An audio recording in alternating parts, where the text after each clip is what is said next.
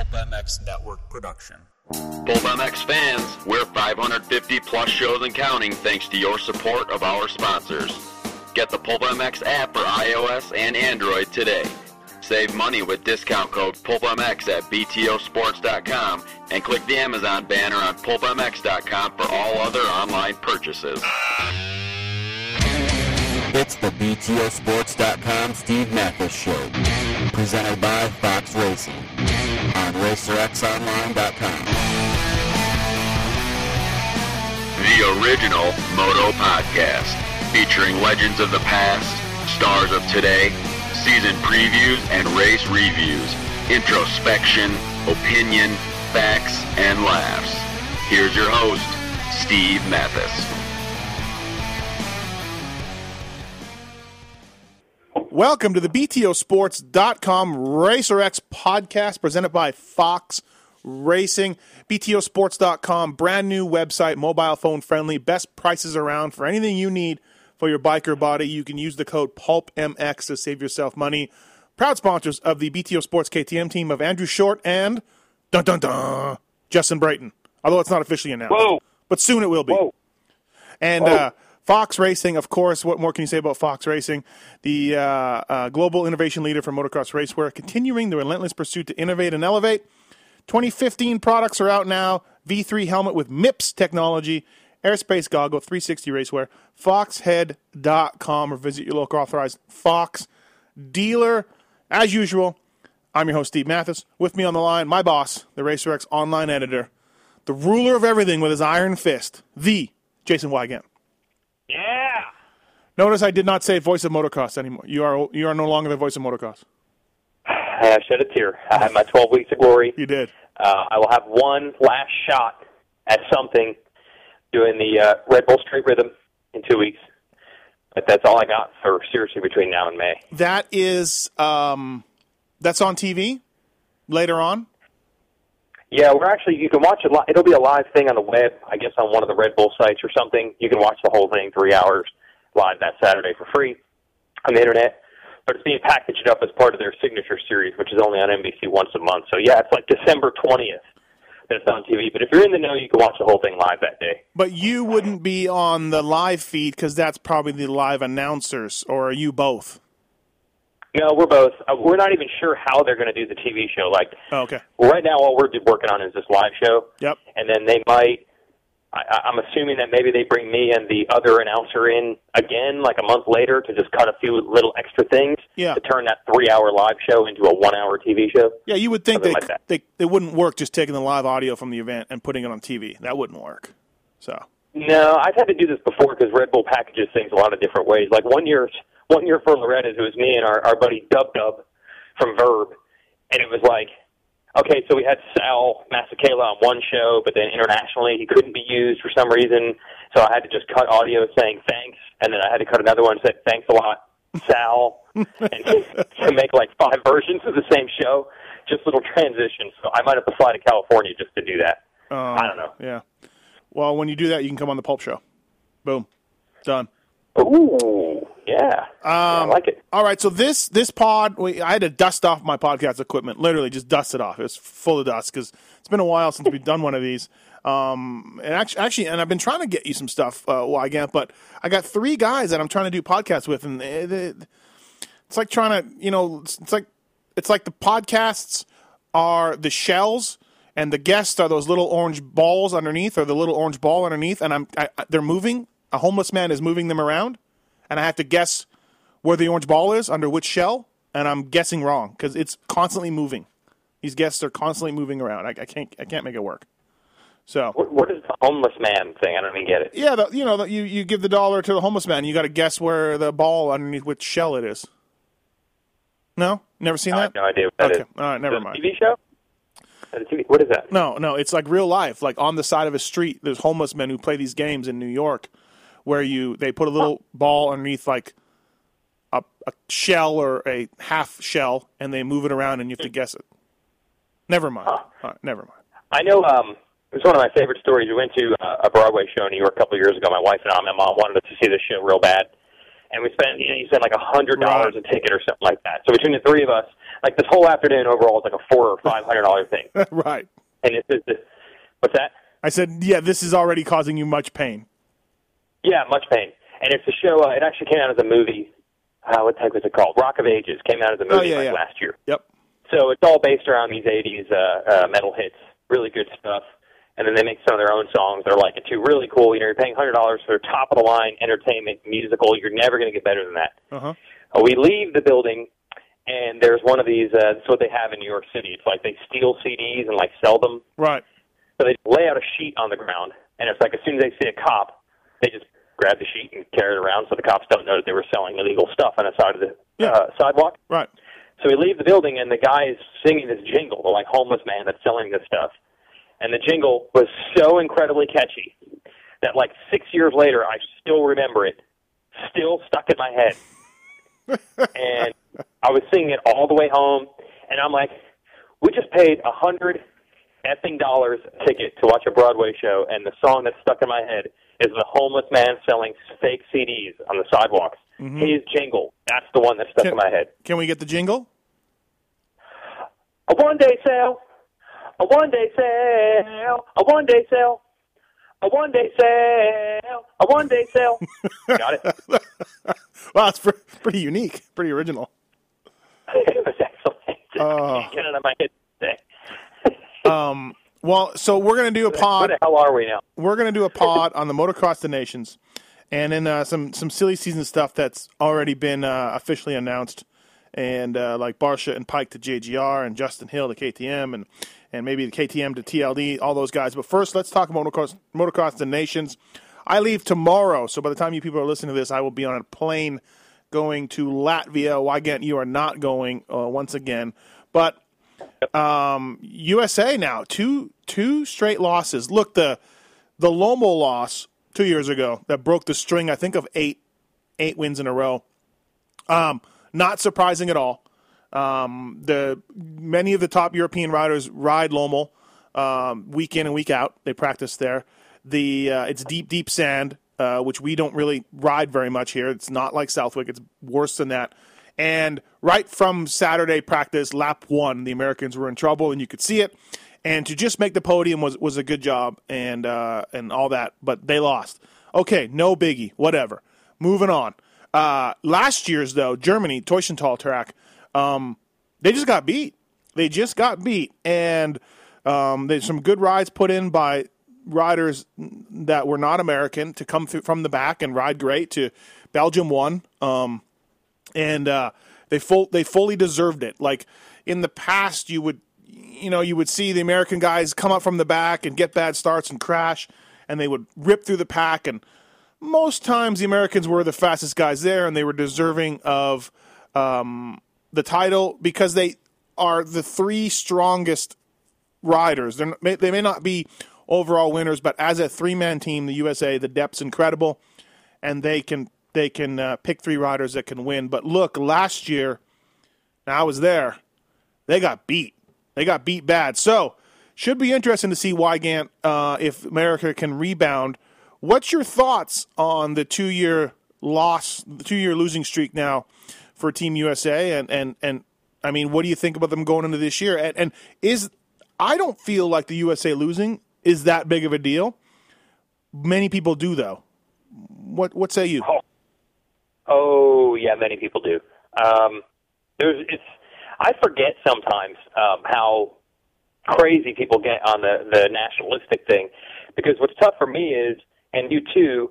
It's basically our job to be unbiased, right? To not root for any particular outcome of an event. Like that's our job as journalists to not be biased.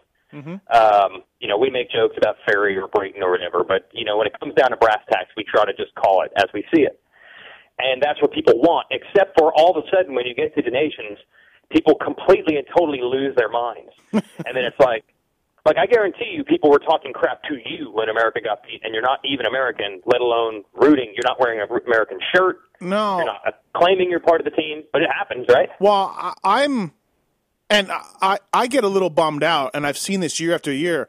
Like some journalist friends of mine and some just media guys that I know are you know, very happy when USA loses over there, and I'm like kind of like, who cares? Like, I just want to see a good race. We're not supposed to care. Yeah. We're not supposed to care. We're not allowed to care.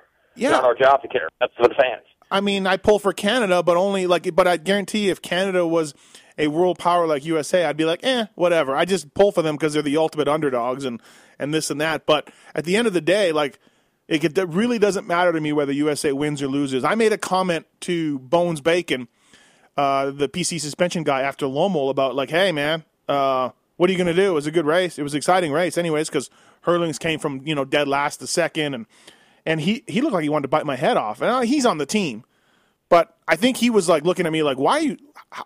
You should be cheering for us. You should be depressed like all of us. And I'm like, eh, I'm not depressed. Where's the after party? You know? Yeah, like I think under any circumstances, any normal race, that's something that people respect out of us that we try to treat everyone even-handedly, good or bad.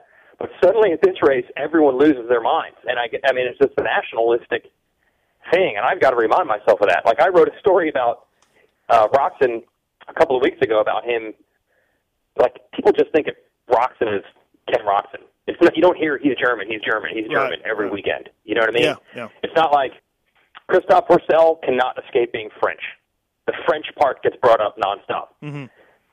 I feel like all year people just thought it's Dungey and Roczen. It was never an American against a European. You didn't really hear that. But man, when I wrote about it, all of a sudden the people in the comment section, and we know the Racer X comment section, very, very, very level-headed. Yes. The people were flipping out, and it somehow still turned into it's like, hey, now that you mentioned the different countries, we have no choice but to flip out. Euro versus America. What does this say for GPs? What does this say for nationals? What does this say about? So that's the way the nations is. If the United States loses, it is going to be a big deal. It doesn't matter what you or I think. It is huge. Now, to go to your original question, what does the last two years mean? I understand, yeah, Lommel was maybe a, I don't want to use the word outlier because people use that incorrectly. That's not what the word outlier means. Uh, it's an anomaly. It's a weird track, different circumstances. Maybe that was just on that particular track any year the United States would have got beat. Although I still think it was a sign of weakness. I still wonder would Ricky Carmichael have gotten lapped if they raced on a sand track? Would Stanton have gotten lapped? I still think it was a sign, even though the Euros had a huge advantage there. I still think it was a sign that the GP riders are really stepping up when it comes to this event. 2011, I mean, the United States won, but it was tight. I mean, Villopoto had to go out and kill that last moto. Pourcel got a flat. It was tense. And then last year, again, no real. The track was fairly even around the board. Mm-hmm. Nothing like Lommel. United States got beat again. So I think, compared to say, what did the win streak start? I think 2005. Yeah. Uh, I think there's been a big change, and now the United States can only end up winning the event for the most part on the general consistency of having three solid guys. When we have a guy injured, we have enough backup where it doesn't really matter. Um, you know, we don't even have Villopoto on the team this year, and no one's even thinking about it. But when Belgium loses to Saul, it's huge. Yeah. So I feel like the United States now can win just because we have so many riders to pull from. It's consistent and solid, but going out there and just dominating motos, uh, It hasn't- I feel like that's changed. I don't think that happens now. It hasn't happened for a while. It hasn't happened Exact- for a while. The, now, what's weird though is um, now if you were to take the Motocross Nations and move it to America, I predict just like well, Denver was tight until the last moto, but uh, I predict you know the Americans would win their classes if the race was in America for the most part. They almost all would. Um, but so they're because of the, the advantage of just being in America and being comfortable with the track and, and, and you know being at home and all that. So the I, I kind of think the opposite goes true to the Euros as far as individual class wins. You know what I mean? Those guys are on their soil, they're on their, their tracks that they're familiar with, and you know they haul ass anyways. So you know for them to win the overall classes in the European designations is similar to us. I think there's an advantage for the Europeans. That's what I say. I think there's an advantage, and Yeah. that's and that's fine. Yeah, and I think what happened was there was a time where the United States was so superior in this event. Okay, now people are going to start freaking out when I say this, but there was a time during like that 13-year win streak. I mean, the, the, I guess Supercross and things like that just pushed Americans so far ahead that it didn't matter who they put on what bike, what country, what track, what the weather was. Mm-hmm. And you saw it when they had USGPs here as well. They were just untouchable. And you almost didn't even realize the advantage that the Europeans had racing uh, in Europe because it, okay, maybe it was a different team. Mm-hmm. America went four of six motos instead of six out of six. Yeah. But now you're definitely seeing like to win any moto at all now, it's very very hard. They didn't win either uh, any motos the last two years, and like I said, 2011 they barely pulled it out, only because Villopoto is a freaking animal when it comes to crunch time. Yeah. And then you could just tell the last moto 2011 he's like, I'm getting the whole shot, and I have to. I'm just going to kick these dudes' ass. I have to do it. But that's the only moto they've won. So it's definitely tipped. And I agree, you're right. If Yeah. they were holding these in America, obviously there would be some Yeah. advantage switching the other way, just how they prep the tracks and what they're familiar with. But hey, those are that's, Um. that's how they play. The United States is 120 sometimes in Europe. It's not an excuse. They can get it done. Yeah. Yeah. Um. And you talk about um. You know, taking. Uh, the, the bias aside, uh, our, our third uh, amigo there, Jason Thomas, was not able to do that very well last year. Very, very angry as Ryan Dungey was slipping backwards, as Barcia's momentum from in that third moto from uh, a bad start from a first turn crash wasn't really wasn't really working. Very, very angry, JT. Just he is. Uh, I'm not saying I was totally not emotional about it at all, but I feel like I have to kind of check that at the door if you want to do your job right. But man, not there. I do know it does suck for us from a business purpose. For one thing, during the off season there aren't that many races to cover, and this is a big one, so you want to cover the crap out of it. But when Team USA loses, eventually people just start emailing us and tweeting us and just say, just stop writing about this. We yeah, don't want to read It- it's it's bizarre, right? about race anymore. It's yeah. bizarre. Yep. I, I don't get that. And oh, by the way, too, when you um, when you're down there at the race covering it, and Team USA loses, which they have the last two years, like it's a different atmosphere, man. It's, I mean, the country that won is happy and partying, but it, uh, USA guys are super bummed, and no one's really, you know, happy to do much of anything, and it's uh, like it's it's a different.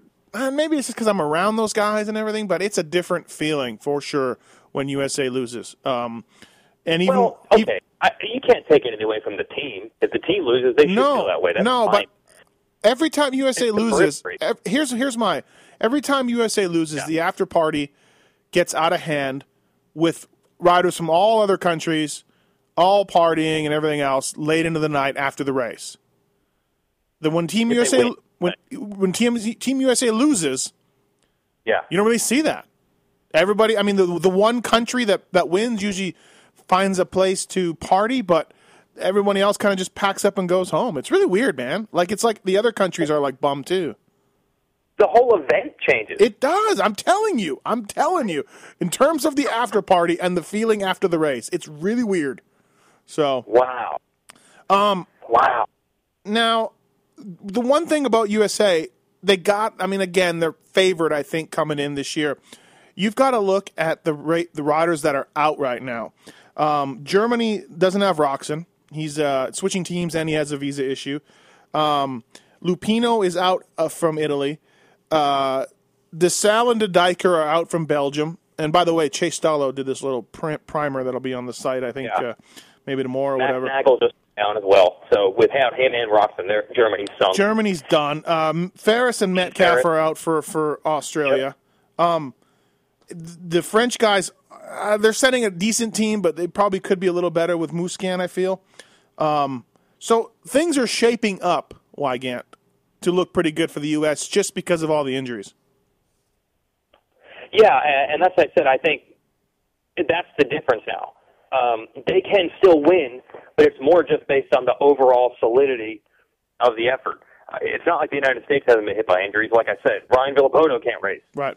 He might be our best guy. He's out with a knee injury, but you don't even really think about that that way because there's so many other good riders that it's not like we're dead this year. Yeah. We don't have Villopoto.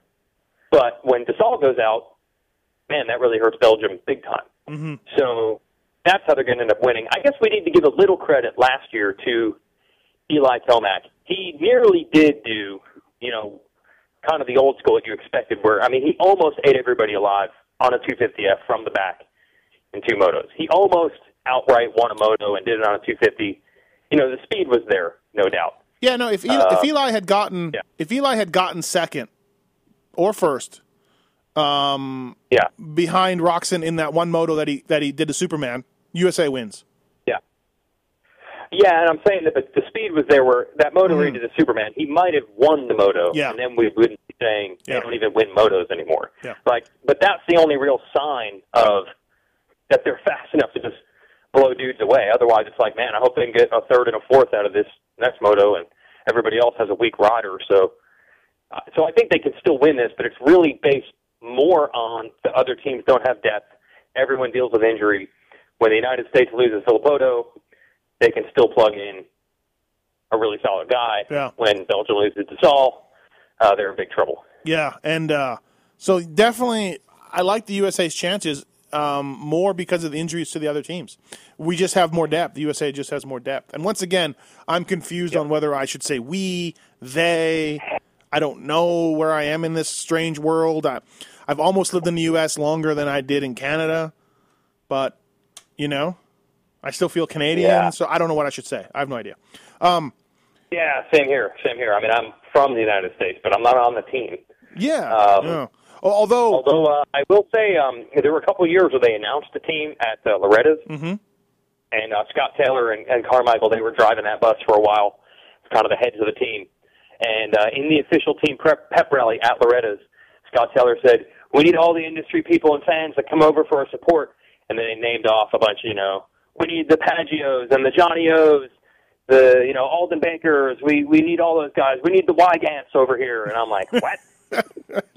What the hell would I have to do with it? right. Well, judging by the podium My shots, interviews would be so good. I'd pump them up. Like what?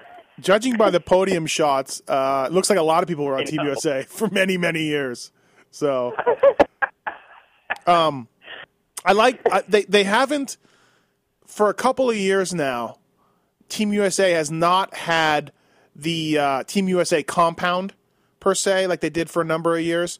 I didn't like that. I, I didn't. I didn't think that was they. Many times they would, you know, Big John bring over Big John for security, and all three USA guys would be in one spot. Uh, One year there was tarps covering the Team USA pit, you know, and I'm like, really, like this is where we're at now. They haven't done that for a few years now. Now it's like the Honda guys are with Martin, and Kawi guys are with CLS, and you know, Rinaldi has the Yamaha guys or whatever that's much better than the way it's it, you. I didn't like the way the USA sort of invited invited scorn by having their own pit and blocking it off from anybody seeing it. You know. So Yeah, I don't know if there's a, an answer to that one. I mean, you can see it both ways. You know, are you with the team you're on, or are you with the manufacturer that you're racing for? The race is just weird, so it's hard to really say Yeah. what's the best Um, the best way to do that. I mean, at the same time, it would be weird to pit right next to someone that you have to beat. I And I know that. that that's how they've been doing You it. know, I Though that's how they've been doing it. You know. Yeah, but I'm not saying that it was necessarily wrong for Team USA to all pit with each other. I mean, it's a team race, much more so than any other event. So to have the team not pitting together seems a little weird. No, no, I didn't like it. Um, hey, Ryan Dungey. I don't, you know, it's great that he's going and he's gone every year, and the guy steps up, but he he's got to get a little better. He does. I don't, I don't see the Ryan Dungey of America at these races. I haven't seen it for a couple of years. Now, I'm not saying he should. He's just the best rider in the world. He should take off and win the race by 20 seconds. But he hasn't been the Ryan Dungey for a couple of years, and I don't know why. I wonder why. I, I have no idea. But I think he's got. I think Dunge has. He needs a big des Nations to sort of answer some people. Yeah, I think you're right, and it's almost unfortunate for him because, as I wrote when they announced the team, at one point we all know that Dungey was planning on not going. Mm-hmm. Um, he said that was never that was never the case. We know that was definitely the case at one point. He was Yeah. not going. Right. uh, somewhere along the way, I think honestly Ryan's just a nice guy, and he doesn't want to piss people off. And when you voluntarily don't go and you're not hurt, it gets people angry, and he wants to be cool and be on it. And what he gets for that is now he has to deal with the pressure Yeah. every year being the main guy. Uh, again, I, I, I said this two years ago in Lommel, like, what if Villopoto had been on the team in Lommel? He managed to escape. I mean, they were so outclassed in that sand. I, I really doubt that Villopoto would have been so much faster than Barcia or Dungey that he would have won the motos when they were getting beat mm-hmm. pretty bad. Yeah. Right? Like, was he going to beat Herlings and Cairoli? No. But we'll never know. He didn't even race it. Right, So right. Dungey takes all the heat. Filippo escapes. So Dungey, by going every year, all he's going to, if he gets fourth in a moto again, no one's going to say, hey, thanks for going. They're just going to say, you sucked again. You blew it for us again. Well, I mean that he is the MX1 rider. You know, he is the Yeah. star of the show. That's that's Exactly. you know. So he does it. He's trying to do the right thing by going, but he's not going to get rewarded for that. If he no showed, he wouldn't have to deal with any of it. And I really think he was considering that at one point. Like, dude, I've had to deal with this pressure for uh, six well- years, and the last two it sucked. If he no showed though, I would I would totally understand it. Got a wedding coming up. He's done it six years in a row, I think. Yeah. Go Yeah. ahead, dude. You can take it off, you know? Um, plus, like, let's not forget, DeCoster kind of backed the bus over him last year at the, the at, at the race. And, and you know what? Hey, I agreed with some of what Roger said, and it was great for us media guys to hear that. But if I'm Ryan, I'm like, dude, I do not need this. I do not need this for the, for my effort, you know? So, That's my point. yeah. He's doing it. I think he really at one point didn't want to go, and then he feels like I need to do it to do the right thing. But it's not going to be. No one is going to appreciate him doing the right thing unless he wins, which is hard. If he wins, then awesome. But Yeah. doing the good deed of like, all right, I don't want to do it, but I'm going to do it for my country. No one is going to say thank you for doing it for your country unless he wins. He'll just w- get the bus back over him again. I was getting texts from uh, a certain number two Kawasaki rider during the moto last year, during the moto, saying about how you know how things would be different if he was there. Let's just say there's Oh, probably, yeah. probably a few f bombs I'm leaving out, but um, yeah, good times. Hey, there's a certain, and, and that's why I brought up uh, the 2011 race. Um, I mean, there's a certain something to that. I, I don't know if anyone ever says that Jeff Stanton is the all-time best motocross rider in the history of the world. I mean, we know he's an all-time great, mm-hmm. but there's Yeah. something about him and stepping up under pressure and doing it like Yeah. going out of your mind into this zone that he had. There were you two- know, he like went to another level in the crunch time. There were two rides at uh, two consecutive years where he was the man, and our guy Yep. Damon Bradshaw was not the man. No, um, it really shows yeah. how different riders. I think it's just a high pressure event, and you're in a weird atmosphere. And I think some guys thrive on it, and some guys don't. Mm-hmm. And it really shows. And that's why I bring up Villopoto in 11. I feel like they struggled in the first two motos, and Villopoto was able to just put that in the corner and just say, "I've got to beat these mofo's now." Right. And he managed to you know get it done for 30 minutes. Where I think some riders have that, some guys don't. It's just it's it's a lot different than what Mm-hmm. you see week to week. I still like USA to win. I still do this year because of those injuries. I think they I think they're going to win. I did not think they were going to win Yeah, I- and I thought last year was a toss up, uh, but I do Mm-hmm. think they're going to win this year. So, how Yeah, about these other teams have really been weakened. I mean, the Belgian team nearly won at Lommel. They had the exact same team last year, Mm-hmm. and they did win. I mean, it was hard to argue. They were solid. Like, when they put it all together, you're like, yeah, I can see that. I can't tell you how many But- times I've been going to the Des Nations, and it doesn't matter who is on the Belgium team. There'll be guys that I really don't know that much about. Belgium in this event is always strong. I would love to know the last time they finished outside the top five. I don't think I I, Right. I think it's been been decades. Right. Uh, there, you know, you it brings up one other factor that I've thought about in the past. Where, like I said, there's years where Team USA win. They've won a lot, obviously. Some years they win because they're just faster. They just have more talent. Whatever, track's good for them. But in those other years, where honestly they win, like I said, with consistency, and other teams seem to have bad luck. Yeah. You know, Desalle, remember he crashed in the first turn, the last moto last year, and pulled his shoulder out, and you're like, here we go. Yep.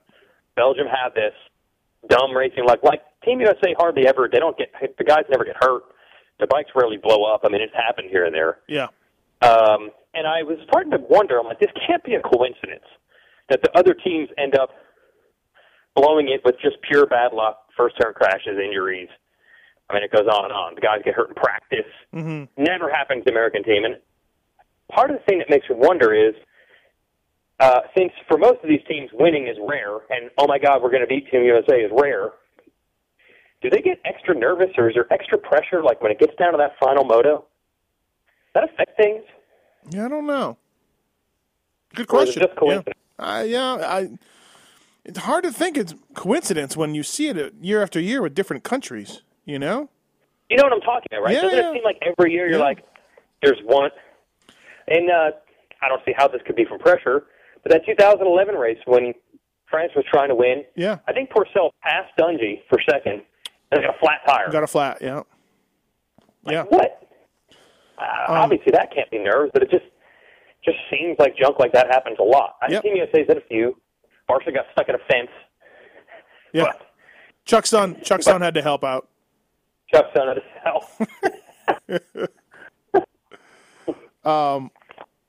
Uh, yeah. uh, You know what? And so let's talk about some other countries here. Um, you know who I think could be a real sleeper is Great Britain. Um, yes, I, I. I, re- I really think they're going to do well. okay, I think it would be impossible to say that the Americans aren't the favorites, just like you said, mm-hmm. because of injuries, the other teams, et cetera, et cetera. Across the board, three guys, consistent results. Mm-hmm. They seem to be the faves. But let's say anything can happen in racing, right? Mm-hmm. Let's say something terrible happens. Jeremy Martin's motor blows up twice. They're out. Look at this list and try to figure out who could win. I think the Brits could easily win it. Yeah, yeah, I agree. Yeah, Simpson had a good year this year.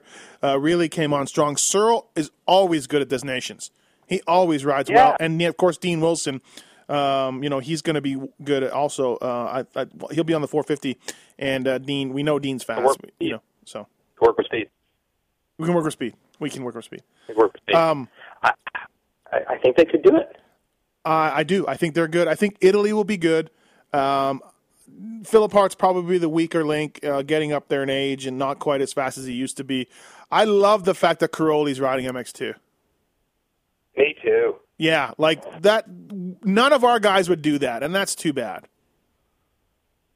You know? Uh, you know, it's cool. Uh, it's obviously cool, but uh, it's not. It's not just the cool factor. As a strategy for the race, I think it's brilliant because for some reason, I don't know when, like eight years ago or so, I guess when 250F started to come in, the the points your team gets are just where you finish in the moto overall, which is mm-hmm. really unfair. The 250 guys aren't scored against 250 guys; they're just scored wherever they finish. Yeah, I don't like. They used to be the other way. I like it better the other way. Well, yeah, it really ends up being the whole event really comes down to your 250 guy. I mean, why do you think Germany has done so well lately? They had a 250 guy that won the 250 class every year, and you know, a lot of the times he would say get second in the moto, and the next 250 guy would get like ninth. Yeah, yeah, And instead, in the old days, that would have been Roczen got first. That would have been one point because he won his class, and then the next 250 guy got second. So- yeah, But now it's two points to Roczen, nine points yeah, to the other team. yeah. I don't know why they do it that way. But anyway, let's say Cairoli goes down and wins both of his motos overall on 250. It's uh, it's like in baseball when you have a catcher who can hit. Like you just assume the catcher sucks. Right. And if you can have a catcher who can hit, it's such a massive advantage. I think that I, I they should do that all the time. Everybody should think about that. I think you're put your best guy on the 250 because then if he wins a moto, it's a good chance the second 250 guy is going to be way back there. Yeah, yeah. I, I don't. Yeah. You got to be something special to win a moto on a 250F. Oh yeah. No, I, I agree, and I, I, I don't think our guys would do it. I, I, I mean, I don't know. I guess they're not asked or whatever, but I don't know if our guys would do it. Uh, I asked Ryan Ryan Villopoto one time to do it if he would do it, and he he swore at me and said I'm an idiot. But because I was saying we should send Dunn, Stu, and RV. Boom, just drop that on everybody. Can you imagine? Oh, just just do that. Just here. worth it. Uh, but I love I love uh, Cairoli doing that. It's awesome, and it should be good to see how he can do. I'm sure he'll be right up there, and uh, you know definitely he'll he'll be in the mix. I think uh, with with Italy, just because like you said, the 250 guy will will have so much of an advantage. Um, and uh, home team Latvia. I don't know why Latvia doesn't have um, Erki Caro on the team. I don't know what happened there. oh wait, no wait. He's is he Estonian or is he Latvian? He's not on either remember. team. He's not. He, he's not on the Estonian team either. No, I think he's Latvia. Or maybe no, you know what? He's Estonian. He's Estonian, but he's not on the team. But he's not from Cairo, No, no, he's not. Um, Georgia, or Egypt. uh, well, we have we do have Puerto Rico, LeMay and Martin, and and and the real Puerto Rican that always drags them down. right. Um, what else? Uh, Uh, I, am trying to think of some other teams. You know who else um, could actually be good this year is, is Switzerland, and it would kind of be fitting. They've really been on the rise the last couple of years. yeah, You know, individually, uh, a bunch of riders doing a bunch of good things. So, wouldn't surprise me at all. Tonus is healed up. He's back. He did well at the last GP. yep. So we know that guy's good. I mean, he could have been MX2 champ this year. Um, Diode and Seaward, they've had success too. That, I mean, sleeper to the point where a bunch of teams have problems and they win. I don't know about that, but Yeah. I think they do really well. Well, the, the the the the biggest thing they have is they have uh, three MX2 guys, and so they're putting two guys on 450s. And so how do they adapt to that? And how, and how Yeah, do how, do they, figure adapt? that out? Um, Yeah, yeah, they got a young. there- That may be um, most of the. Tonus is actually like the veteran yeah, yeah, really, right? They're like two, three years away. They got a lot of guys in the in the ranks coming up. Should be interesting, like a couple years for them. Um, New Zealand, a uh, long way away from the Ben Townley, um, Daryl Hurley days, and the King King brothers days. and the King brothers. They're they're, they're uh, Yeah. younger. Um, Australia, I don't know. I don't know much about this Luke Clout guy. Um, Matt Moss is okay, and Reed hasn't ridden for a month. He's been literally on vacation for a month. yes, literally. Yes, literally on vacation for a month. Um, so we'll see how those guys those guys can do. Although Reed's a gamer, he, he you know he, he can step it up.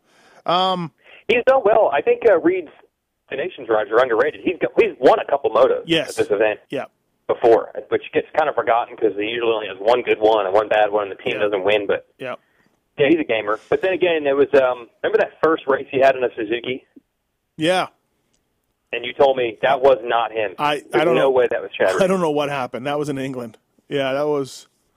I don't know what who that was. I don't know what's going on with that race. Um, I think Mikhailov. lost I think Paris. That would have Mikhailov. been good. And, I think Mikhailov and Bobryshev are out for Russia. yep. So Yep. that's going to be tough. Man.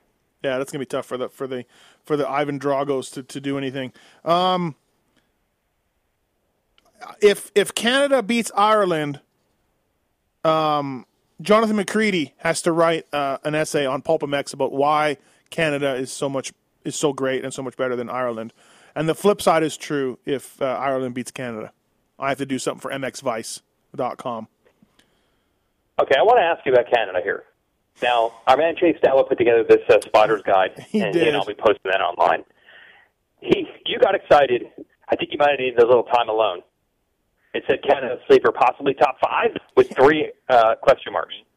He says threat for top five. Like, God bless Chase Stallo, but, but come on, bro. Well, here's the thing. Here's the thing.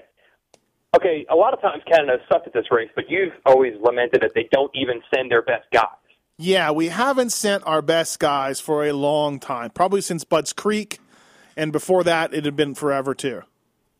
But now you're good, right? These are your best guys, aren't they? Mm, Well, Cole Thompson is hurt, but Yeah, but they're You know. okay. I guess everybody's dealing with Yeah, that. but I mean, everybody- they had their everybody has injuries. enough right, send- right. Yes, we have not, our. you're we not have- just the B team, right? no, this is very, very, very close to our best riders. Absolutely. Okay, so I think when he's saying possibly top five, and you're looking at the injuries of everyone else, I think he's like, well, we know Fasciati's fast, we know Medaglia's fast, like why not? Okay, so you've actually gone to this race and have seen the heinous disappointment. Ugh, it's crushing. What is the problem? Why does it not translate? Why they're not? They don't suck this bad as riders, do they? I guarantee you, a bunch of these dudes on this list travel to Gopher Dunes, and they're getting waxed by the three Canadian Right. guys. Right. I, I don't. Yes. I, I think I really. I've long felt um, that um, uh, the Canadian guys they don't. They're sort of in their bubble. They got their nine or ten race series. The the the top guys make 30, 40 grand a year. You know, the, the champions make more. But you know, the, let's say they make 30, 40 grand a year. They they don't go to U.S. Nationals on weekends off. They don't go to the U.S. Open or the Monster Cup, or they just really like being racing ten races a year and making their thirty grand. And when they show up to these things, they just they just poop their pants. There's like uh, just poop poop everywhere. They poop everywhere. They have no idea what's going on. They don't know who these guys are. It's a strange track, strange riders, lots of fast guys. They don't know what's going on, and they just they just poop themselves. Now, having said that, Fasciati is world class. Good rider. Uh, no matter where he goes, we've seen him race U.S. Nationals. He's been to Des Nations before. He's a very good rider. He hasn't been on the team for a number of years. I like him being there. But there's no guarantee that Kaven Benoit, the French kid who's the MX2 title winner, there's no guarantee he's one of those guys that could just poop his pants. He's never been anywhere. You know? so I just think it's that. Like these guys aren't, they're in their bubble. You know what I mean? And they haul ass on their tracks. But you get them outside their comfort zone, they don't know what's going on. They don't. They're not very worldly guys. You know. No, I like it. That's an excellent theory. Like Yeah. that's what I'm getting at. There's some on paper they look like they have talent, but then it's just a disaster every time. And there sounds like there's a real reason for that. Uh, yeah, there is. There is. Although uh, you know, again, I I think the the management of Team Canada hasn't been very good this year. We finally got rid of the old guy uh, that's been there doing it forever. Uh, Ryan Gold's involved, and ex racer, uh, passionate. After party will definitely be good then. the after party will be good with Galdi. Um, so I, I like I like him being in charge. I think that helps. I like Colton being there. We're definitely in the A main. We are in the A main, without without a doubt. And I hoped if we if, if we got a ninth, tenth, eleventh, I would be very very pumped. I think we could do it. Um, but we are in the A main. There will be no gigantic choking like there was last year, and uh, yeah, I, I like I like I like everything about Canada this year, I, b- more so than other years. I think one other thing we have to mention is all the stuff we said about, you know, Team USA is at a little bit of a disadvantage just because this is a GP track. It's a GP format. They're in Europe, and you know, most of the countries that's what they're used to. I mean, that would apply to Canada as well. It's also a track that they didn't race a few months ago. That type of thing. You know, so there's going to be that little bit of a drop off for them, just like there would be for Team USA, just like there will be for the Australians. You know, Luke Clout didn't race, hasn't raced GPs. Reed doesn't race there all the time. So I guess you got to factor that in with the Canadians too. Yeah, You know, when you're talking about Yep. Estonia, Yep. You're talking about Tanel Leok, who's freaking raced the nations like the last 15 years and has probably ridden a thousand laps on this track. yeah, yeah. Leok is always Leok is always good at these races, whether he's on a TM or anything else. He is always good at motocross nations. All the time, you're like, "Who is that guy?" Oh, it's Leok again. He's somebody who consistently he's does from, like well. underrated, overrated to underrated. To, he's gone through like all the. Mm-hmm. No, and and he's got to be 40 years old. I don't know how old he is at this point, but he's always good, man. Yeah, yeah, I agree. But you know, uh, there's probably a lot of guys that uh, um, a lot of guys in the media that haven't been to as many motocross nations as GPs and, and GPs as I have uh, in the last say five six years or whatever. Just the plain facts are these guys haul ass. That's that's the plain facts, and you can deny it and you can say we don't want to write about it and all this, but the world has changed since 1985. It swung the other way. It's well, actually, Yeah. it's it swung. We had for, for for decades the Europeans were so much better than us. Then for a couple decades the Americans were so much better than everybody else. It is now met in the middle. It, that is the bottom line. It is now met in the middle. The very best riders in Europe are, are, are equal to the very best riders over here. And this event, although like we said, it favors America. Uh, this event many times is a coin toss for sure. I completely agree. Uh, hold on one second. I get. I got to get my kid here. All Hang right. on. Well, let's go to commercial. All right. See ya. All right. Uh, BTOsports.com. Use the code PulpMX to save yourself money. And uh, go to foxhead.com for more on Fox Racing. And listen to this commercial at Racetech to uh, save yourself big time money um, at Racetech with suspension mods. And we'll be right back to talk about a little bit more silly season and much more after this commercial break. BTOsports.com Racer X podcast presented by Fox Racing. Hey, I want to talk about privateers and what they choose for suspension. Yeah, that's right. Some of the top privateers, most of the top privateers out there, choose Racetech. Long been supporting the world's fastest privateer since 1984. Michael Leib, Vince Friese, Chris Blose, Cody Gilmore, and many other guys uh, choose uh, Racetech suspension, and they've been around a long time, and their their work stands for itself. Don't forget, people, at least uh, change your oil in your new bike and use Race Tech to do it. Some of that stock oil isn't that good. Uh, Race Tech's the world's largest aftermarket motorcycle suspension modification company. 30 years they've been supplying racers, riders, and tuners with the industry's best suspension products. Paul Thede, the owner of Race Tech, one of the smartest guys out there, and uh, the creators of the do-it-yourself Gold Valve kit. It's a revalve in a box. Racetech.com for a full listing of suspension parts, tools, and information. Racetech. Go there. Make your bike handle better. Do it. Racetech.com. Thanks for listening. And we're back on the BTOsports.com Racer X podcast presented by Fox Racing. Uh, all right, enough Des Nations talk Weege. Let's do a little bit of silly season. But first, I just checked Twitter, and Grant Langston is competing in the Red Bull Straight Rhythm. Grant Langston. Yeah. Uh, we were asking the Red Bull people for some more info on this event uh, this week, just to put some stories together. And uh, they're like, "You might want to interview Grant Langston. He's competing." And we were like, "What? Did, who? What? These guys even know what they're talking about? Or they get the wrong name? Are they confusing Josh Grant with Grant Langston? What are they?" Is there? So Jeez. I texted GL this morning, and I just got the word back. I believe I am. I'm an idiot. Wow. Yeah. Jeez. But you know that's supposed to be the theory of this race, right? Like you don't have to be in shape; you can just show up, and if you're fast, you're good. Yeah. Ryan Morais too. Wow. I can't wait till uh, I can't wait till uh, uh, Sean Parolio and uh, Deegan are announced. Um, Ghost ride. yeah. But that's supposed to be the whole point of this. Like Sure. Pastrana's in it too. Like it supposedly could Mm-hmm. level the playing field at least for a year or so. I think eventually everyone will figure out who's Right. actually good at it. But right now, everyone thinks they could do this, right? I am looking forward to the barrage of Monster Energy Cup PRs the week leading up to Red Bull Straight Rhythm. That should be fantastic. When when those guys have you noticed there hasn't been a lot of press releases put out by the Feld folks? No, no. They are saving them up, and they will be hammered out that week of Red Bull Straight Rhythm. I'm sure. What I enjoy is that's always their that's their offensive move. Just put out a bunch of press releases. like Red Bull, I'm sure is going to be bombing you with videos, cool angles, interesting things that their media house has put together. You know, real high end, glossy looking stuff. Yeah. And the response will be just put out a bunch of press releases. All right, hey, let's get to some silly season stuff that's been announced. Uh, your home team there, the JGR Yamaha. I feel like I almost feel like we didn't we wouldn't know this stuff so far ahead of time because I mean Chase Stallo asked me to write something for for Racer X uh, on this, and I'm just like, man, I've written so much about this move because we've known about it for so long. Um, it's almost unfortunate. We, we we we really should be worse at our job or something.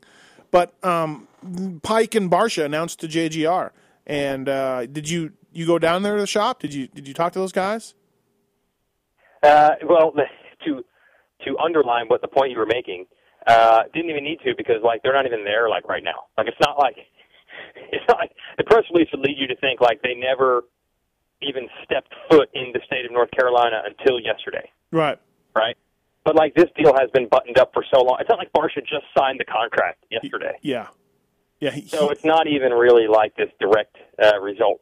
I did talk to J Bone yesterday, and Barsh is down in Florida. I think some of the team guys might be going down there to help him at some point. Mhm. But you know, they're going to pretend at least that until October first, nothing ever happened at all. I don't even know. Actually, I don't even know how this press release came out because I don't think they've ever even spoken to Barcia Yeah. until October first. Right, right, right. Approached him, haven't made eye contact.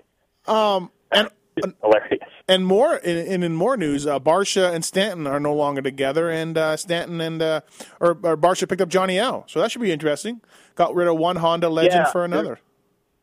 Yeah, there's less uh, controversy there than I thought. Um, Barch tells me it's he needs a guy to go to every race. That's what he wants. Stanton never did, really did that. Mhm. Um, and we didn't see six time around a lot at the races the last couple of years. Um, I think he'd have like a couple of weeks here and there where he'd stay at Barch's house for a week. But um, he said he wanted to guide all the races, and Stanton said that's not what he's able to do. So he picked up Johnny O. But he is still pumped on Stanton. They're still good. I know we were all suspicious that leaving Honda meant Stanton would just punch you in the face. like the ultimate Honda guy, right? But, Yeah. Well, but I, no, he's cool. I felt sorry for Stanton because I know he was caught in the middle because his old mechanic is the team manager there, Dan Bentley.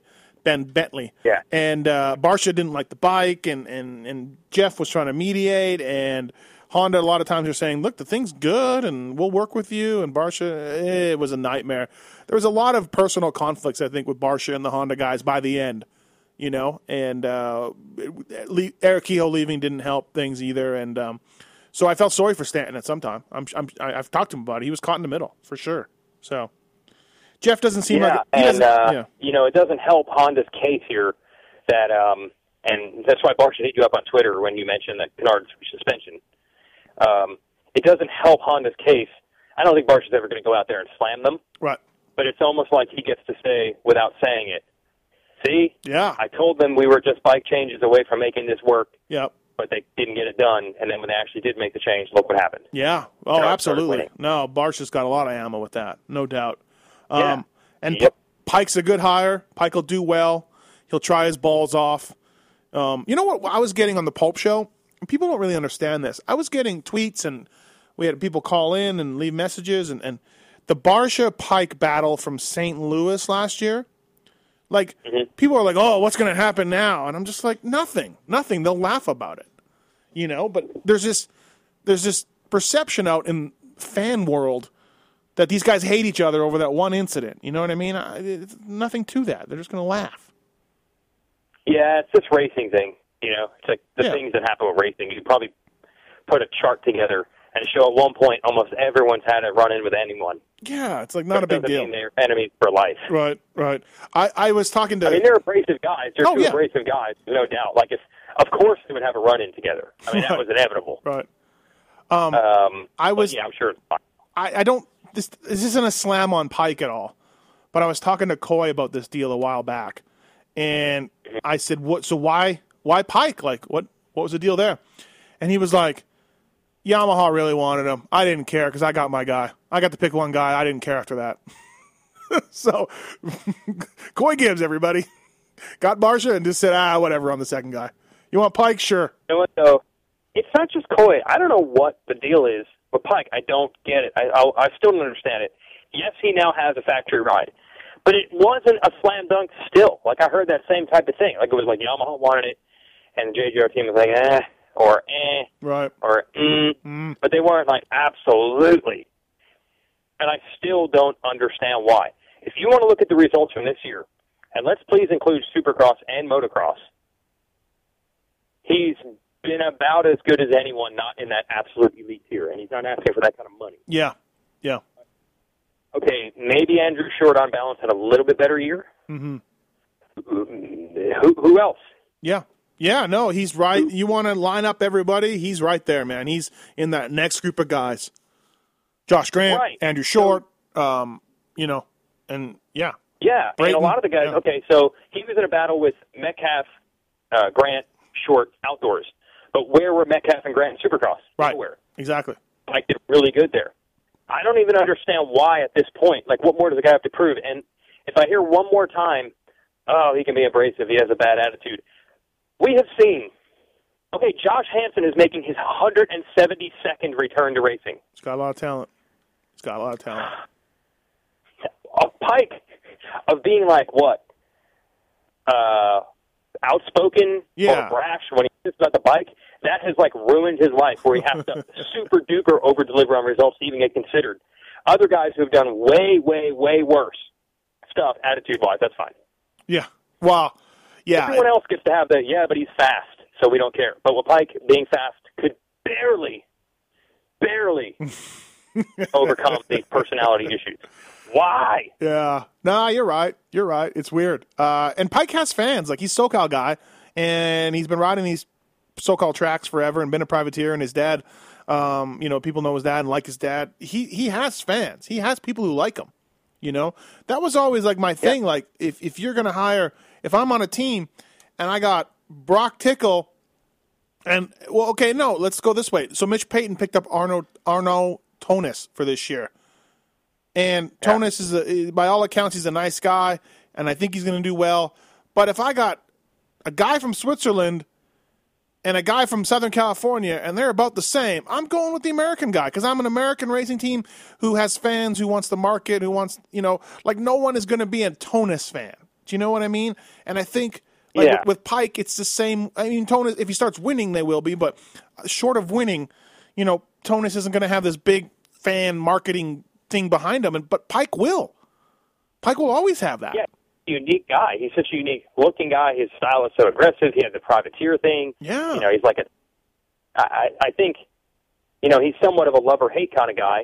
But if you're a team and you're smart, I think you should be all about that. Yeah, absolutely. But uh, hey, yeah, they could have had him last year too. A lot of teams could have had him last year. Yeah, no, absolutely. So he he'll be on there with Barcia and and is Nicoletti's deal done? I, I'm getting a little weirded out by that. I thought it was a foregone conclusion, but maybe not. Yeah, I don't know. I, that's such a weird deal. I don't know if that gets buttoned up in September. Okay, so you It's think pretty early to have stuff like that figured out. okay? You think? Yeah, I don't know. I'm just I'm just I thought it would happen because I don't hear Nicoletti's name with other teams. You know what I mean? So I think he really liked it. I think he really liked the setup. I think he did too. But but the problem But with that might is come back to bite him because he might need to pound the pavement. Like, what if it doesn't happen and he wasn't out there knocking on doors to uh, get an option B? well, and also. I don't I don't consider Peick and, and Barcia nearly as fragile as Grant and Brayton. You know, like there could Yeah, be a chance good that he, point. does, They could easily race. there could be a Yeah. chance he doesn't get in many races. He got in half this year, exactly half of the 29 races. Yep. Uh, well, I guess it can't be exactly half because there's you got in 14 and a half races. Um, but you know, uh, Barcia had an injury this summer, but otherwise, Barcia's been, yeah, has really not missed any races at all in his whole career. Same with Peick. He almost Peick almost cannot be hurt. Almost. He uh, checked his back up and, and tried to race Daytona and wasn't able to race. Wasn't able to make it. I think he made the heat race. Maybe not. Maybe pulled out after practice. But yeah, can you imagine what kind of pain he was in just to not be able to try Well, to race? I mean, he injured the track in Phoenix. Mm-hmm. He injured the track, Yeah. and he was okay. Yeah, Yeah, exactly. it's a good point. Subbing in for JGR is not going to be a good option this year. Yeah, because if, if I'm subbing in on a team and I look ahead and it's Josh Grant ahead of me, I figure I'm pretty good. I'm pretty solid. So Yeah. Um, that's another thing. Grant to two two. We didn't talk about that. Now, is that for real, or is that just Instagram playing around? No, like no, no. chance? No, that- yeah. Instagram mean it's done. No, he- he's in. He's in. Yeah, it's done. So What is the magic sponsor? I mean, I know I don't know. I, I, I put this out there. I think people are wondering. Uh, Josh Grant has his own merits, there's no doubt. He wins motos. He's a popular guy. For sure, that's a factor. But what we also heard was, well, he was bringing a sponsor to the team, and that's what helped grease the skids and helped to make this happen. I mean, the guy's not chopped liver, but he had something else in his pocket, a sponsor. What is that? What is the deal with that? I don't know. Is I that heard, true? I heard it was maybe Mike Kraniak. So Mike Kraniak money back, coming back in. To read? Yeah, right. Just goes to show you in our sport that you never, you know, you never know. Oh, God. Um, but I, I don't want to say that's for sure. So yeah, it's not. That's just what something I heard. But I mean, for Okay. for a long time, Chad's only told us that his he wants to have a winner, a guy who can you know ride for race wins and titles next to him. And I don't know. He kind of went backwards with this Grant thing. I mean, sure, Grant Josh moto, and sure he could do it again. But I mean, he you know at this point, Grant is going to get hurt. He is going to show some speed outdoors. He's going to crash a little bit, miss some races. Yeah, I think what we mean to clarify, like I think Reed said, like he wants to have a guy like Dungey or Yeah. or Roczen or Dino. Like he, that. he was he, would have done something with Yeah. Dino. Yeah. yeah, yeah. It's like I'm picking a super elite. This guy could win a 450 title this year, guy, or I'm not interested. So Yeah. something something changed. I think it's cool though. Yeah. I mean it's good for Reed's team. Oh yeah. I mean, he's guy. Chad's been hurt, you know, a few years now. Yep. So, um, Yep. Justin Hill to Red Bull KTM. This is a surprise, and we had Josh Hill on the Pulp Show, and Josh said that he told Justin to stay at Pro Circuit. So, um, but you know what? Look, uh, you know, I wrote a little bit about this on Racer X a few weeks back, but times are changing. The Pro Circuit Kawasaki team. I mean, still Adam Cianciarulo going to be a title contender uh, in no matter where he lines up, and you know that's that's great. But you had a you had Musquin and Wharton turn Mitch down a few years back. You have Justin Hill coming off a good season, leaving to go to KTM. It's just things are different over there now. I think the biggest winner of 2014, not Ken Roczen, not Ryan Villopoto, not Jeremy Martin, not Justin Bogle, not Jason Anderson, not Cairoli, not Tixier. It's Justin Hill. Think What- about this. A year ago, it was considered that he was on borrowed time. Yeah. It was like, how did this guy, why did this guy get this run in this team? Mitch isn't pumped. Mitch is saying, just because I got you under contract, I could send you to Arena Cross. Yep. And uh, Josh Hill did an interview from Australia where something got lost in translation, even though it's the same language.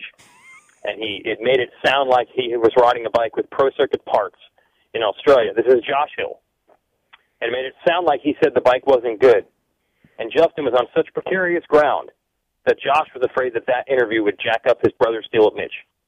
Mm-hmm. One year later, Yep. he is in the middle of a bidding war where he's able to turn Mitch down because another team, a legit factory team, wants him so bad. Yeah. Yeah. And, the biggest winner of the year. And Mitch Payton telling me, I don't know what to tell you about Justin anymore. I don't know what to tell you. Uh, Team Green made me take him. They Team Green made me take him. Like Yeah, just now he's in a bidding war.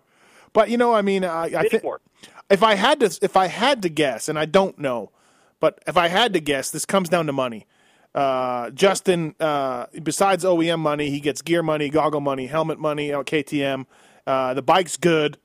Um, I wouldn't be surprised if he left for money, money reasons, because the equipment, although Pro Circuit has taken a few hits recently, the equipment's fine. Um, I'm thinking, I think this one is a little bit more money, which is fine. Yeah, That's and his- I'm not. I'm not trying to say he doesn't deserve it. Yeah, yeah. Uh, you know, doesn't deserve the upgrade. This is just what happens if you race West Coast Supercross and you prove you can win. The world is your oyster. That's it. Yeah. He proved he can win races in 250 West. and he and he was riding ultimate bargain. he was riding well outdoors too until he got hurt. So um, he'd put in a nice ride at Hangtown. Yeah, but that didn't even matter. These No. negotiations were well underway. Yeah, yeah, He yeah. could have. If he got hurt in the first moto Glen Helen and didn't ride a single moto, Yeah.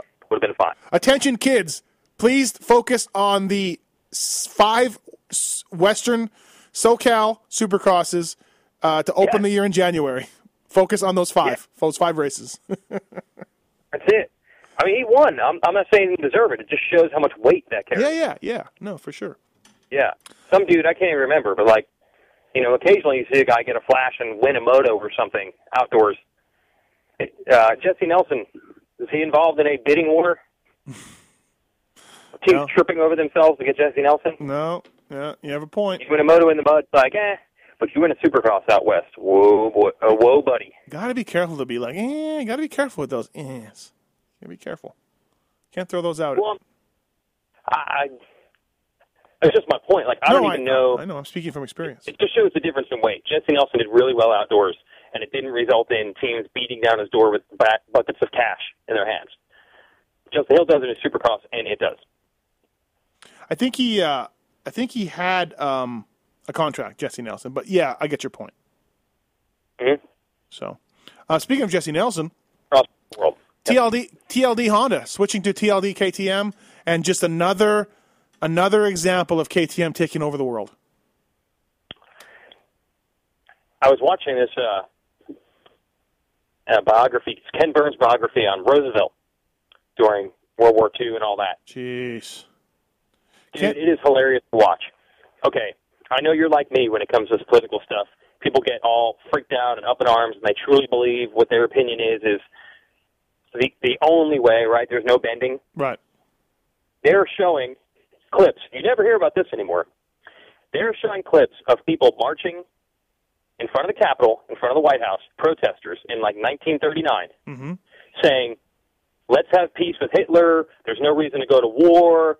Let leave Europe alone."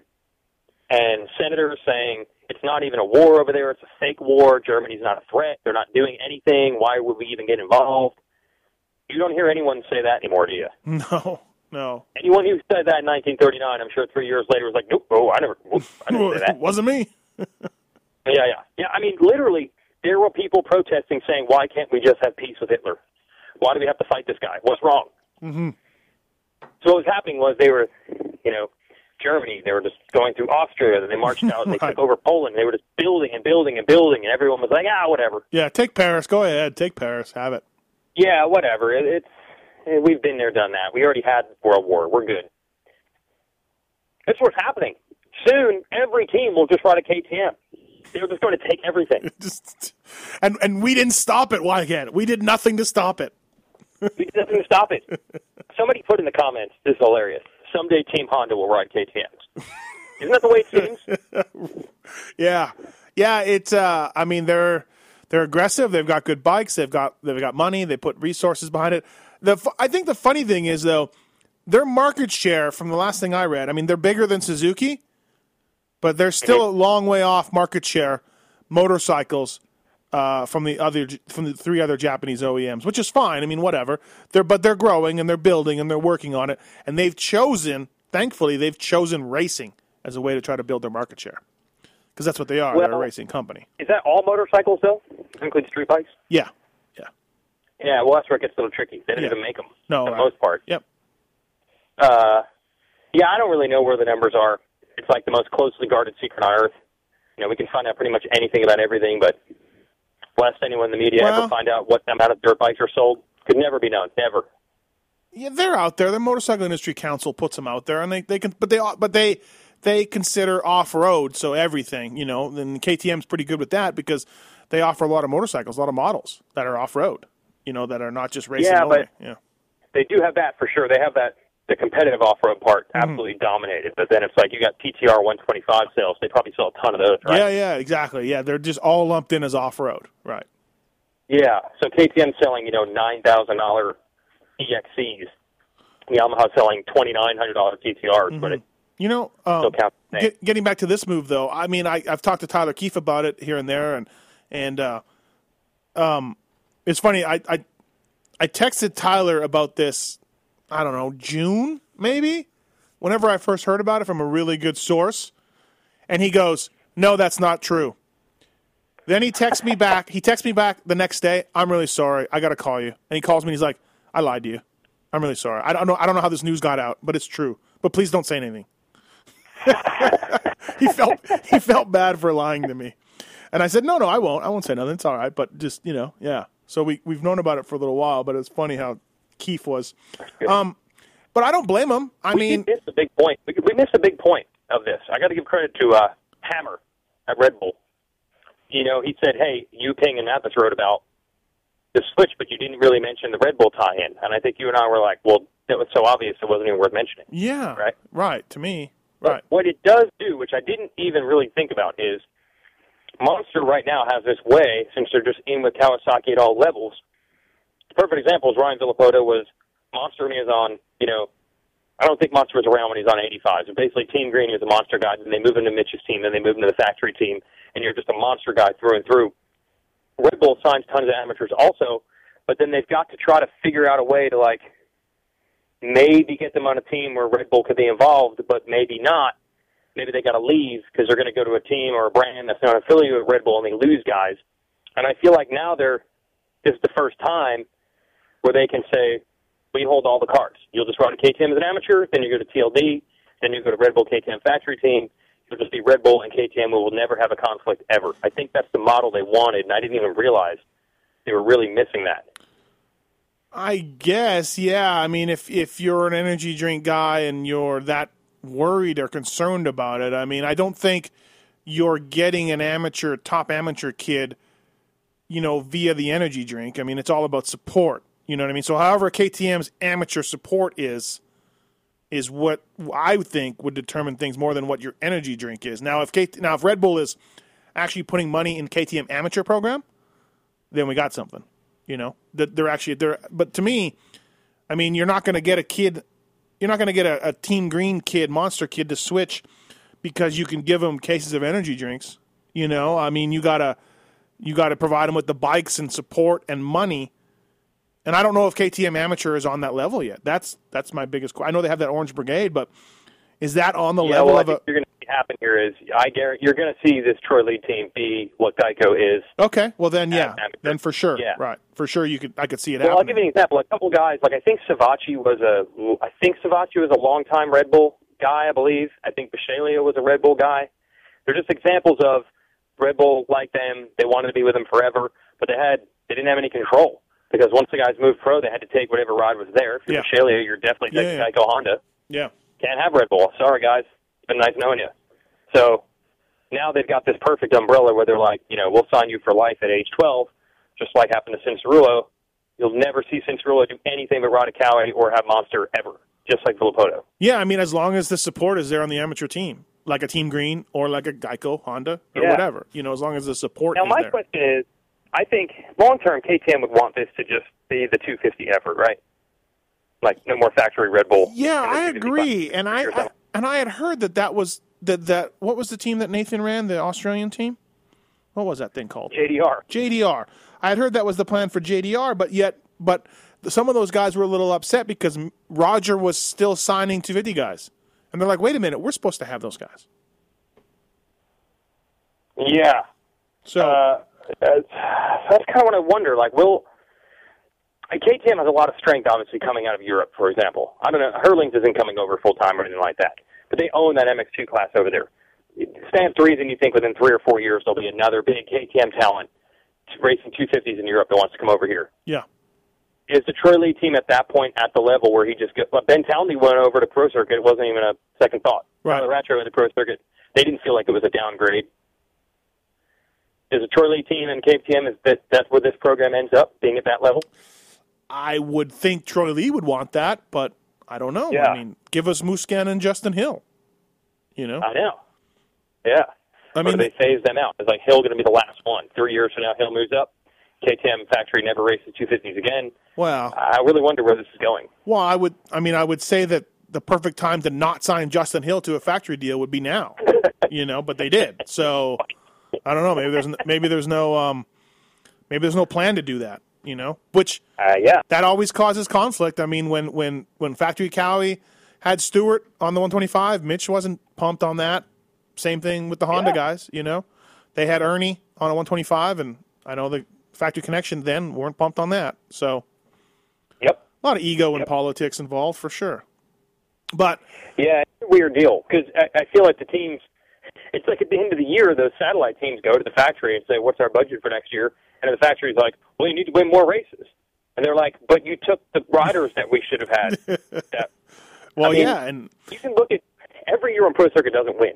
We run through the history of man, how often did we go a year without Pro Circuit winning titles? And there's this glaring hole at the beginning of the 2000s where they didn't win as many titles, but it's because James Stewart wasn't on the team and he should have been. right, yeah, Kawi Kawi won titles. Kawi's Kawi won titles, but not Yeah. yeah but not Pro Circuit, right?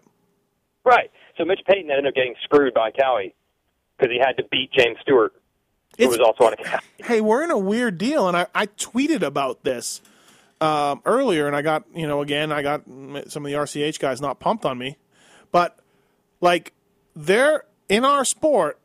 As long as the OEMs have teams and investing millions of dollars, they are the number one team, and everything is at the mercy of that OEM. Chad's wanted to hire guys and, and you know couldn't promise them works equipment through Honda uh, through Kawi, you know, because they control the parts, they control the purse strings in that way. Um, and now you got Kenny Roczen going to a non-factory team. Now those guys do a good job; they got good parts, everything else looks good, but they're not the team. They're not the factory team. If there's a part that makes the bike better, Stewart's getting it first. They're trying that first. Uh, many times these these satellite teams have to give the OEMs everything they do to the bike, a full race report. Uh, here's the offset. Here's the clamps. Here's the frame. Here's the here's the swing arm. Here's the airbox. Here's what here's what everything we're doing on this bike. The OEMs don't share nothing back. They just take Yeah. and go, thank you. And then they look and go, Yeah. Hey, let's try that with Stewart. Or hey, let the Honda guys, let's try that with our guys. Um, yeah. There was conflicts with Reed and Honda. There, I know there's conflicts with Stewart and the RCH guys. It's always that way. There was Windham and Windham and the Honda guys back in the day. And oh, OE, yeah. if I'm a rider like Kenny Roczen, and I, I said I would be wary of going to a satellite team. If never mind the technology and the bikes, what I just talked about. What if Saquon Casino decides we're done? What if Soaring Eagle says we're done? You know, and, and, and Carey Hart and Ricky Carmichael are there to make a profit, and God bless them. They should. The OEMs aren't there to make a profit. They are there to lose money going racing. Just saying. It's always been like that, and until the OEMs get out, it will always stay like that. There. Yeah, there's a couple things there. Um, I I think the Saquon leaves or the, the money thing I think can get ironed out. Um, you know, these teams are smart. Obviously, Hart and WMG and everybody that runs that team, they know how to bring the money in. I think where it gets dicey is in this sport, especially the way the rules are and stuff. Money can't necessarily buy everything or anything. I mean, JGR said they were going to, you know, put the industry on its head, but really they haven't been able to do anything, and now they're just Yamaha's factory team, just like any other satellite team. Would Okay, become. wait, like wait. Their NASCAR T- time out. resources was not, huh? Timeout right there. Just again, I forgot to bring that up. We know there's conflicts between Yamaha and JGR as far as the Oh. Okay, so all They right, don't even have a team. right. Then Yamaha doesn't even have a team to take secrets from, but there are Yeah. conflicts there. So okay, now time Yeah. in, time in, continue. Sorry. Okay. Yeah, so my point is that even JGR, who was going to turn the industry on its head, could not. They eventually had to play ball with the factory, just like everybody else. It just, those, right. When you're when you have a brand that's willing to lose money on racing, you have to get in bed with that. It's just too helpful. Mm-hmm. Um, you have to try to turn a profit. They don't. Have them help you spend money or technology. It's production rule. Blah blah blah. There's a lot you can't do. And this actually goes over. Remember, I, honestly, I don't even know what's happening anymore. Does Michael Jordan still have a road racing team? I no no, no he, he stopped it. That's done, right? Yeah. That was a huge thing when he came in. He and that team are so upset because they were like, "We're we have money and resources and sponsorship and exposure that no one else can match." Mm-hmm. But the way the rules in this series are set up with production bikes, we cannot become a factory team because we're not the factory. Yeah. We will never be able to have the good bikes, so we will never be able to win. We will never be able to get the good riders. This is ridiculous the way this is stacked. This is Michael Jordan. So Gary Harvick, Carmichael, same thing. It is weird the way the sport is set up. Now, you would think on the outside, you know, if you're a factory and you just want to win races, that you would just go at the path of least resistance. Like, oh, Michael Jordan's going to come in and fund all this? It's yeah, but it's no. Let's help out. It's awesome. No, No. not work that way at all. No. We need to either be a complete NASCAR model where the OEMs are out of it and they're supplying equipment to different privately run Yeah. teams, or until Yep. then you are you are at the mercy of these guys, man. They they want to win for their bosses in Japan for their factory Yep. team. That's the way it is. And I mean, and look, uh, I, I know some of the RCH guys well, and uh, I've talked to Mike Webb, and you've talked to Mike Webb. There's some dysfunction there between the two teams because they're competing in the same class with the same equipment. They want to beat each other's asses. Yeah, and they want to be the team. Like each team knows if we got okay, if there's X amount of support being split in two, if we just got all of it, how much better off would we be? Right. Both of them Yeah, have a right to think. Yeah, yeah, yeah. No, Uh, there's, there's nothing wrong with that. They're they're they're running great programs, but it's not always smooth, and we can go throughout motocross. And Oh, yeah. I just gave a bunch of examples. So Yeah, and I think what it all comes down to is, you know, the team manager or the head of racing or whatever, like you said, it's the bosses in Japan or they're, they're super head bosses here in the U.S. They don't want the phone call of, hey, I gave you $3 million as a budget. I'm giving this team half a million dollars, and mm-hmm. they're beating you. Yeah. You're fired. So you're not going to help them. Well, yeah, and you would think that they'd be pumped because it's just a red front fender, and it doesn't matter what what the graphics are. But oh no, it doesn't work like that. Nope. Yeah, Yeah, I mean, a lot of times, this might sound ridiculous, but I'm sure there have been times where two rival same brand teams would have rather been beat by another brand than each other. probably, probably. It sounds absolutely preposterous. Yeah, yeah, and, and and so if I'm Kenny Roczen, I'm just like, okay, I'm leaving all this money on the table at KTM, and they can do anything to the bike that I want. Now, one of the main reasons he switched was because of the bike, but I mean, you're you're with an OEM; they make the damn thing. So I'm just I, I would and very interesting to watch Kenny next year. Really, he can only go down. He's already won multiple Supercrosses, national title he's got to stay at the same level or go up for this thing to be a win. If it's not, I think there's going to be some. It's going to be interesting to watch. So I think they're going to be fine. I think their situation is fine. Well, Uh, yeah, he's a part of the world class talent. No, he he's awesome. He's gonna he's a great rider Well, and he's think- young and But the reason this is even happening at all, and our stage is where it is at all, is because Carmichael had enough connections to go to the people in Japan and make it happen. So I don't think they're on the outside looking in at the same level that other teams. I mean, yes, Yoshimura is still there. Yes, they're still, I believe, a rival of that team. But I don't think they're that far out of the inner circle. Not as far out of the inner circle as other examples that we've talked about before. yeah, yeah. No, uh, I agree. I think they'll be fine bike wise. Carmichael's got, you know, he. I think he went to the people he knew in Japan, like, hey, remember me?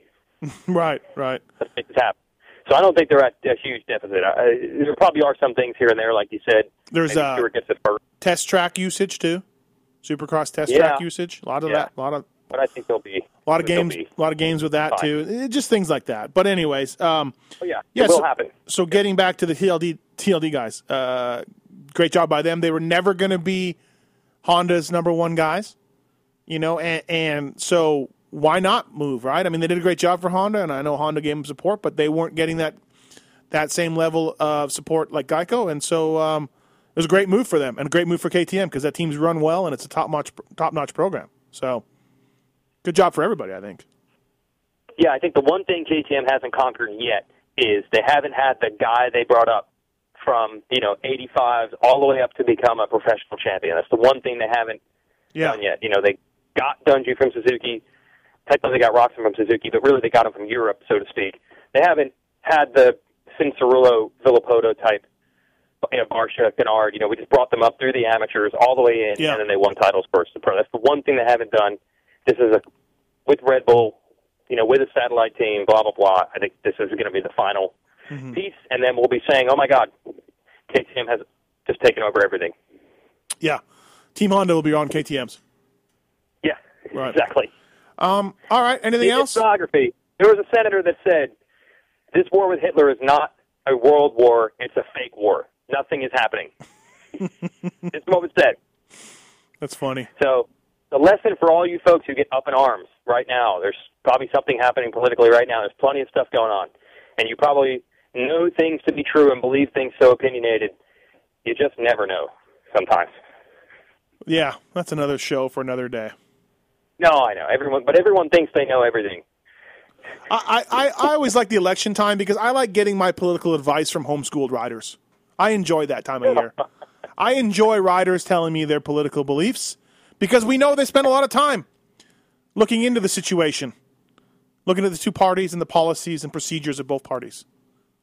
I, I cannot When I was in school, I had an economics class. In an economics class, first thing they tell you is economics is the hardest subject on earth.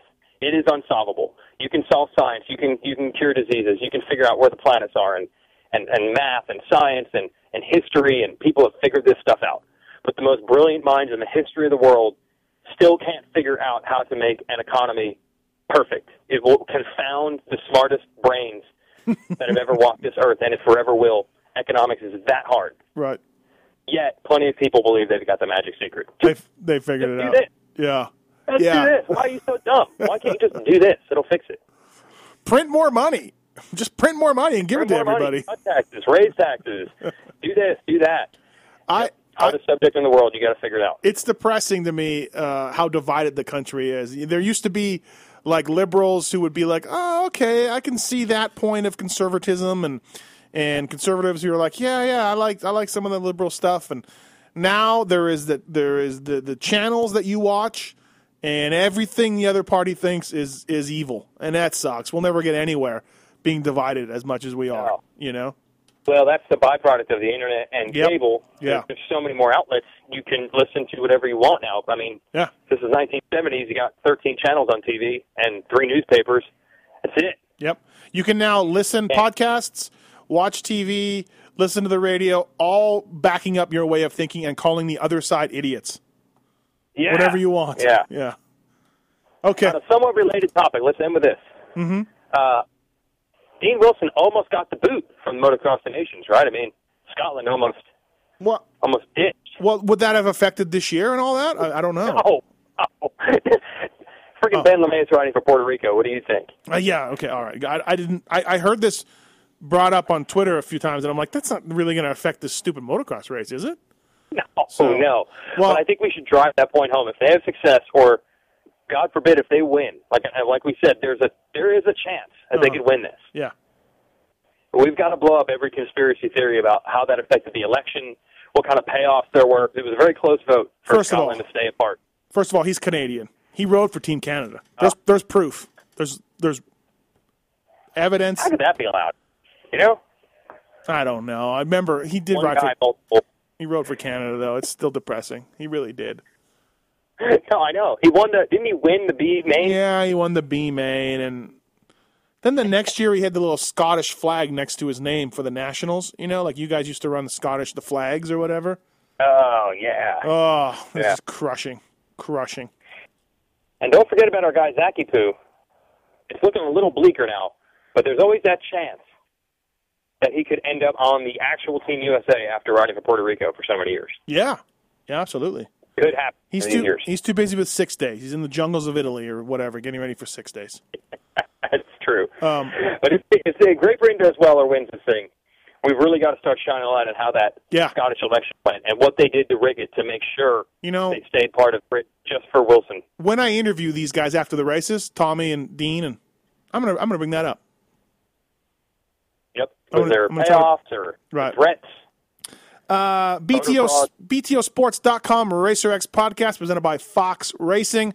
Uh, Des Nations and silly season and some political talk and uh, and all that all wrapped into one. So uh, thanks, Weege. I appreciate it. And uh, I'll be uh, texting you and emailing you reports from Europe, Latvia, Motocross Nations. So thanks. Tweeting. Could be tweeting. Yeah, I will be tweeting uh, race using the RacerX Twitter. So if you get a lot of where Team Canada is standing, just just know that. Just know it's me doing it. There'll be periodical updates of a random Team Canada uh, race. So All right. All right. Have fun over there. see ya. See? This has been the BTOsports.com podcast show presented by Fox Racing. Don't forget to check out some of our past shows, including motocross legends such as The bad boy, Rick Johnson. I looked down and my hand was junk. I mean, it was sitting over to the side. The tendons were jerking in weird places. And, and my biggest disappointment with Danny Storbeck is that he never said sorry. 'Cause Danny and I were friends, and we've never talked since. Brian Lunas. Before the 500 event, Dave and I fly to Germany, go down to Stuttgart. There's this little shop out the back of the Mahle factory.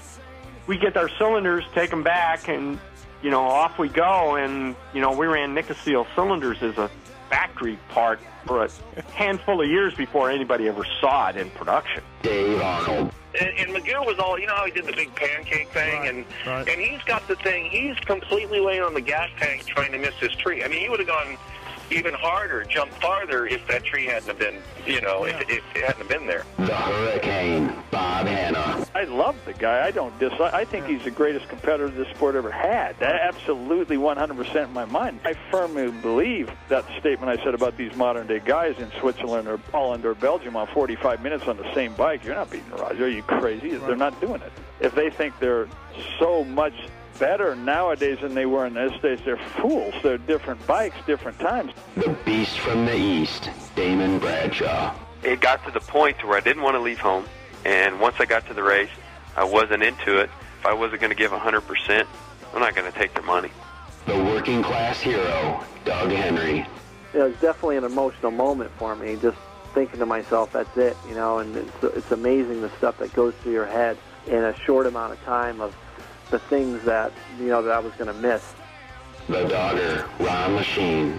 Until you really open your ears and you want to listen to what they're saying, it's like beating a dead horse. I mean, you know, and I know from personal experience. Did anybody ever sit me down? Of course they did. Everybody did. Pro Circuits, Mitch Payton. There's two ways to make the money. One is you can sign for money, or two, you can earn the money. I'm a high believer in earning the money. I think they ride better when they earn the money. Seven time Jeremy McGrath. I was so mad, like so disappointed and so frustrated that I pulled pick and I left. Every point counts. I could kick myself to this day for not just riding around in tents. Been no problem. My my ego got in the way, you know. The O Show, Johnny O'Mara. Stuff that you could you'd sit there if you didn't even want to ride it, you just wanted to just look at it all day. I mean, I got a chance to test all that, I like that era I was in. I really do. Search Pulp MX in the iTunes store to enjoy these and over 500 more great motocross podcasts.